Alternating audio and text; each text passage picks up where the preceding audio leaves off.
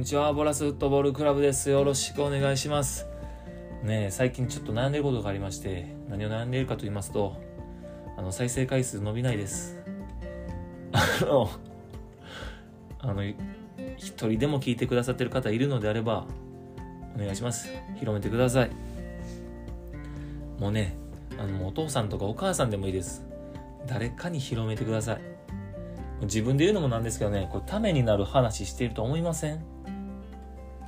ちょっとはためになる話してと思うんですよ自分の中で。全然広まらない。もうみんな聞いてます？もういいです。もうあのね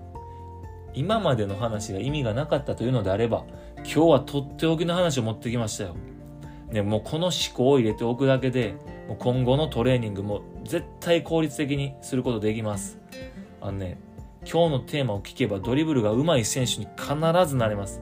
なぜ今日のテーマは1対1のドリブルで絶対に取られない方法です。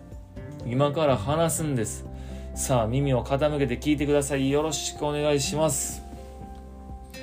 えー、まずね、ドリブルというのは何だということで、ちょっとまあ、うちのチームには初心者とか未経験者もいるので、えー、簡単な説明をしながら話をさせていただきます。えー、ドリブルというのはまずボールを運ぶことですね。えこの、えドリブルというのは、え相手を抜くドリブルと、え単にボールを運ぶドリブルっていうのがあります。ね、スペイン語ではどちらも違った言葉になっていて、まあ、日本でドリブルという一括りになってるんですけどもそういう違う言葉になるぐらい、えーこの相手を抜くとボールを運ぶと全く違うということですね。でどちらも相手に取られないことが重要でボールを足で触って動かすということが同じです。でね、まあ、今回相手を抜くというところにはフォーカスしません。相手を抜くというのはまあボールを運ぶよりも一つ上のレベルです。えなのでね、えー、そこについてはまた今後話していきたら、話していければいいなと思ってます。で今回はボールを運ぶというところを、えー、かなり説明していきます。まあ、これは絶対ね、みんな必要なテクニックです。技術です。えー、運び続けることができるかどうかで、まあ、あの選手としての価値が大きく変わります。つまりね、パスに逃げない選手になっているかということですよね。それで選手としての価値が大きく変わります。えー、ドリブルしていてね、ボール運んでいて、相手が来たらパスで逃げるっていうのがよく見られるんですよね、やっぱり。試合でも、あのうちのチームのトレーニングでも。ボールを運んでいて相手が来たらパスでもパンって出して誰かに出して逃げてしまうで今ねそういった時に今本当にパスしたいタイミングだったのと思うんですよねそのタイミングでパスをするのがチームにとって一番良かったのかというのを考えてほしいです、えー、うちのチームでは逃げば逃げパスというんですけれどもまあ、逃げパスはねパスの受け手を苦しめることにつながるということを覚えておいてくださいでねそういったパスを出さないようにするにはえー、ボールを運び続けることができるかどうかがとても大切になります。で今日のテーマをか、えーと、もう少し補足して、えー、噛み砕いて説明すると1対1で絶対に取られないドリブル、えー、抜くことができるかどうかではなくて運び続けることができるドリブルの方法を、えー、説明していきます。これね僕は知ってます。運び続けることができるドリブルの方法知ってます。今から言います。聞いてください。えー、ままず結論を言いますとね、えー、思ったところにボールを動かすというテクニックと、えー、相手から離れるという、まあ、スピードと、えそれから相手の体をブロックするというこのフィジカル。この3つが、えドリブルの要素です。もう一度言いますね。思ったところにボールを動かす。これがテクニックです。で2つ目が相手から離れる。これがスピードです。で3つ目が相手の体をブロックする。これがフィジカルです。えドリブルにはこの3つの要素が必要です。でね、えー、まず思ったところにボールを動かすというのは、えー、まずまっすぐ進むことができなければいけません。なので、ここについてはまずトレーニングで、えしっかり行って、えまっすぐ進むことができるようになってください。え、多いのが、まあ、右足のアウトサイド外側でドリ、えー、ボールに触ってドリブルしている時に、えー、どんどんどんどん右足での外側で触ってるから右側にこう斜めに動いてしまうドリブルしてしまうということがよくあるんですで途中で、え右足の内側インサイドでボールをタッチして、えまた戻戻してくるっていうことが多いんですけどまあ、そういった動きではなくて常にまっすぐ進むことができなければ、えー、思ったところにボールを動かすことができません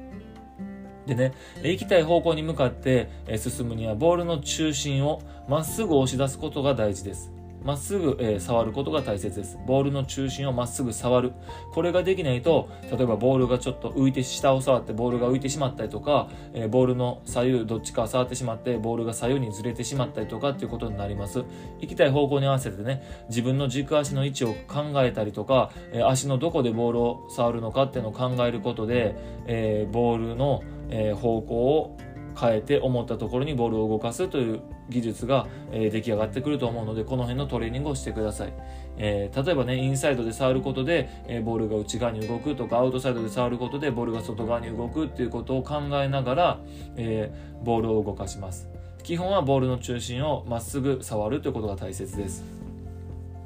で、えーとこのテクニックの他に2つあって、えー、もう1つが相手から離れる。これスピードとお伝えしましたが、えーと、スピードにもたくさんいろんな種類があります。でね相手から距離を取る相手から離れるというのはね相手に近づかれなければボールを奪われることはないということから、えー、これでボールが奪われないことがよくわかります。ただねずっと近づかれないようにするってむちゃくちゃ難しいですよね。で、えっ、と、まっすぐ走って、えー、逃げると相手も加速して、えー、追いかけてくるので、えー、これは相手が走りやすい状態を作ってしまってますし、えー、相手に近づかれないというのが非常に難しくなります。なので、えっと、ここでいう相手から離れるスピードというのはまっすぐの速さではないです。えどちらかというと俊敏さとか急な方向転換の速さとか、まあ、緩急の速さですよねそういった速さになってきます。でよくあのドリブルで言われる速さってあのランウィズ・ザ・ボールみたいなこと言われますけど、えー、ランウィズ・ザ・ボールっていうのはねボールをちょんと蹴ってまた走って、えー、ボールを触って走ってっていうのを繰り返しのことです。でこのプレーは、えー、実はドリブルではなく走りの技術がほとんどです。80%ぐらいが走りの技術で残りの20%ぐらいがドリブル、えーと、ボールタッチのテクニックであったりとかそういったものになってきます。でえっ、ー、とねえー、今回言ってる相手から離れるスピードっていうのは、まあえー、どちらかというと俊敏さであったりとか緩急の速さなんですね。で方向転換の連続が、えー、とても大切になってきます。で方向転換の連続によって相手はどの方向に行くのか分からなくなりますよね。えつまり向きを変えることで相手が間違った方向に行った時に相手から離れることができるという流れです。で実はフェイントっていうのは、えー、この動きを応用したものです、えー、ボールをも思ったところにこう動かすというテクニックに分類されることが多いんですけど相手の逆をつくっていうのがフェイントの、えー、セオリー基本なので、えこれは相手から離れる動きにつながるということになります。で、えこれが2つ目の相手から離れるスピードという流れ、えー、とことです、え最後、え相手から相手の体をブロックする、えこれはフィジカルです。で、えー、まあね、フィジカルというとこう体の強さをイメージしてしまうと思うんですけども、まあ、相手とボールの間に体を入れ続こ入れ続けることがで噛みすぎや。噛みすぎすみませんもうさっきから。ちょっと熱くなっております。再生回数を増やしたいという気持ちから熱くなっております。ちょっと冷静にいきますね。えー、フィジカルですね。相手の体をブロックするということで、えー、まずね相手とボールの間に体を入れ続けることができれば、まあ、ボールを奪われることはありませんよね。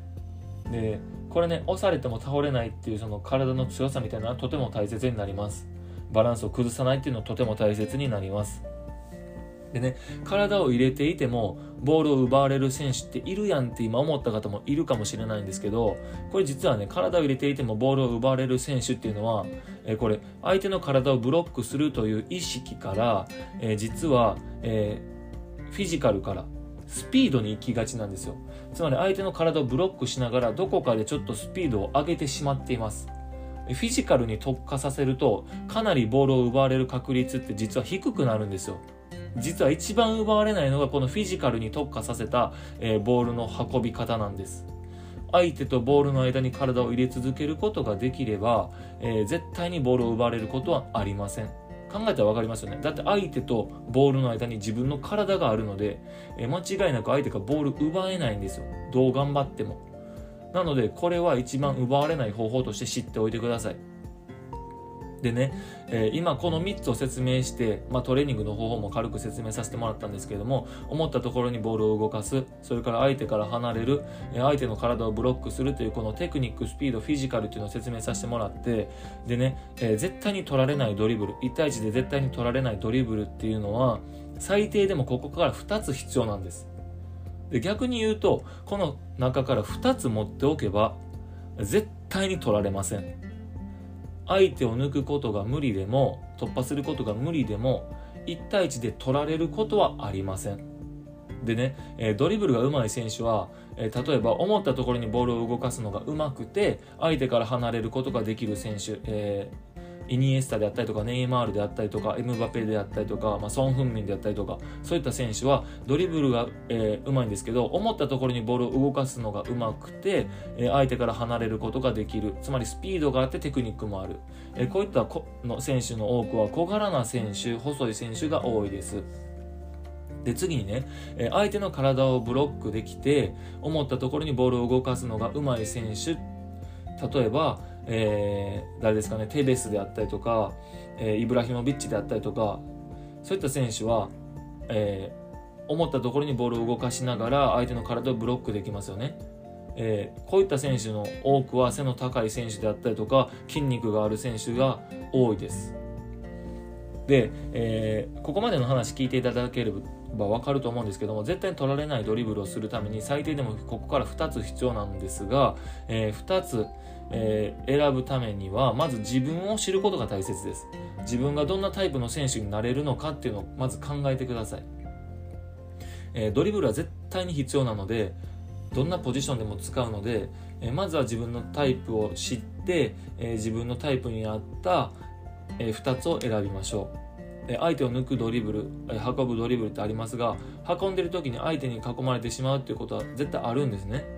でそんな時にパスで逃げるのではなく相手を抜かずとも、ま、ボールを奪われない状態を作るということがサッカーが上手い選手になるためには必要だよっていう話をさせていただきました。で、え、そのためには、え、思ったところにボールを動かす。それから相手から離れる。相手の体をブロックするというこの3つのうち2つを使ってドリブルすれば、え、絶対に取られないよという話でした。さあいかがだったでしょうか？ね、えー、今回の話はしっかり噛み砕いて自分の中にこう吸収していただければ間違いなく効率的なトレーニングをすることができると思いますし、え今後、えー、自分の何ですかねこのドリブルに対する考え方として一生残しておけるもんだと思っております。是非ね、えー、自分の成長につなげていただければと思っております。そして広めてください。お願いします。はい、ボラスフットボールクラブは新しい選手も募集しております。興味がある方は、ボラスフットボールクラブで検索してみてください。ホームページに行き着くと思います。ね、ここで話したことがね、どこかで聞いてくださってる皆さんの1人か2人か分かりませんが、そういった方のフットボールライフに少しでも役に立てばいいなと思っております。この話がいいなと思った人は、ぜひ友達に広めてください。どんな方法でもいいです。誰にでもいいです。広めてください。えー、さらにもっと深く知りたいとか、えー、詳しく知りたいという方は文章で読みたい人のために記事も書いております。じっくり考えながら読みたい人はそちらをお使いください。状況に合わせて使い分けていただければと思っております。それではまたお会いしましょう。さようなら。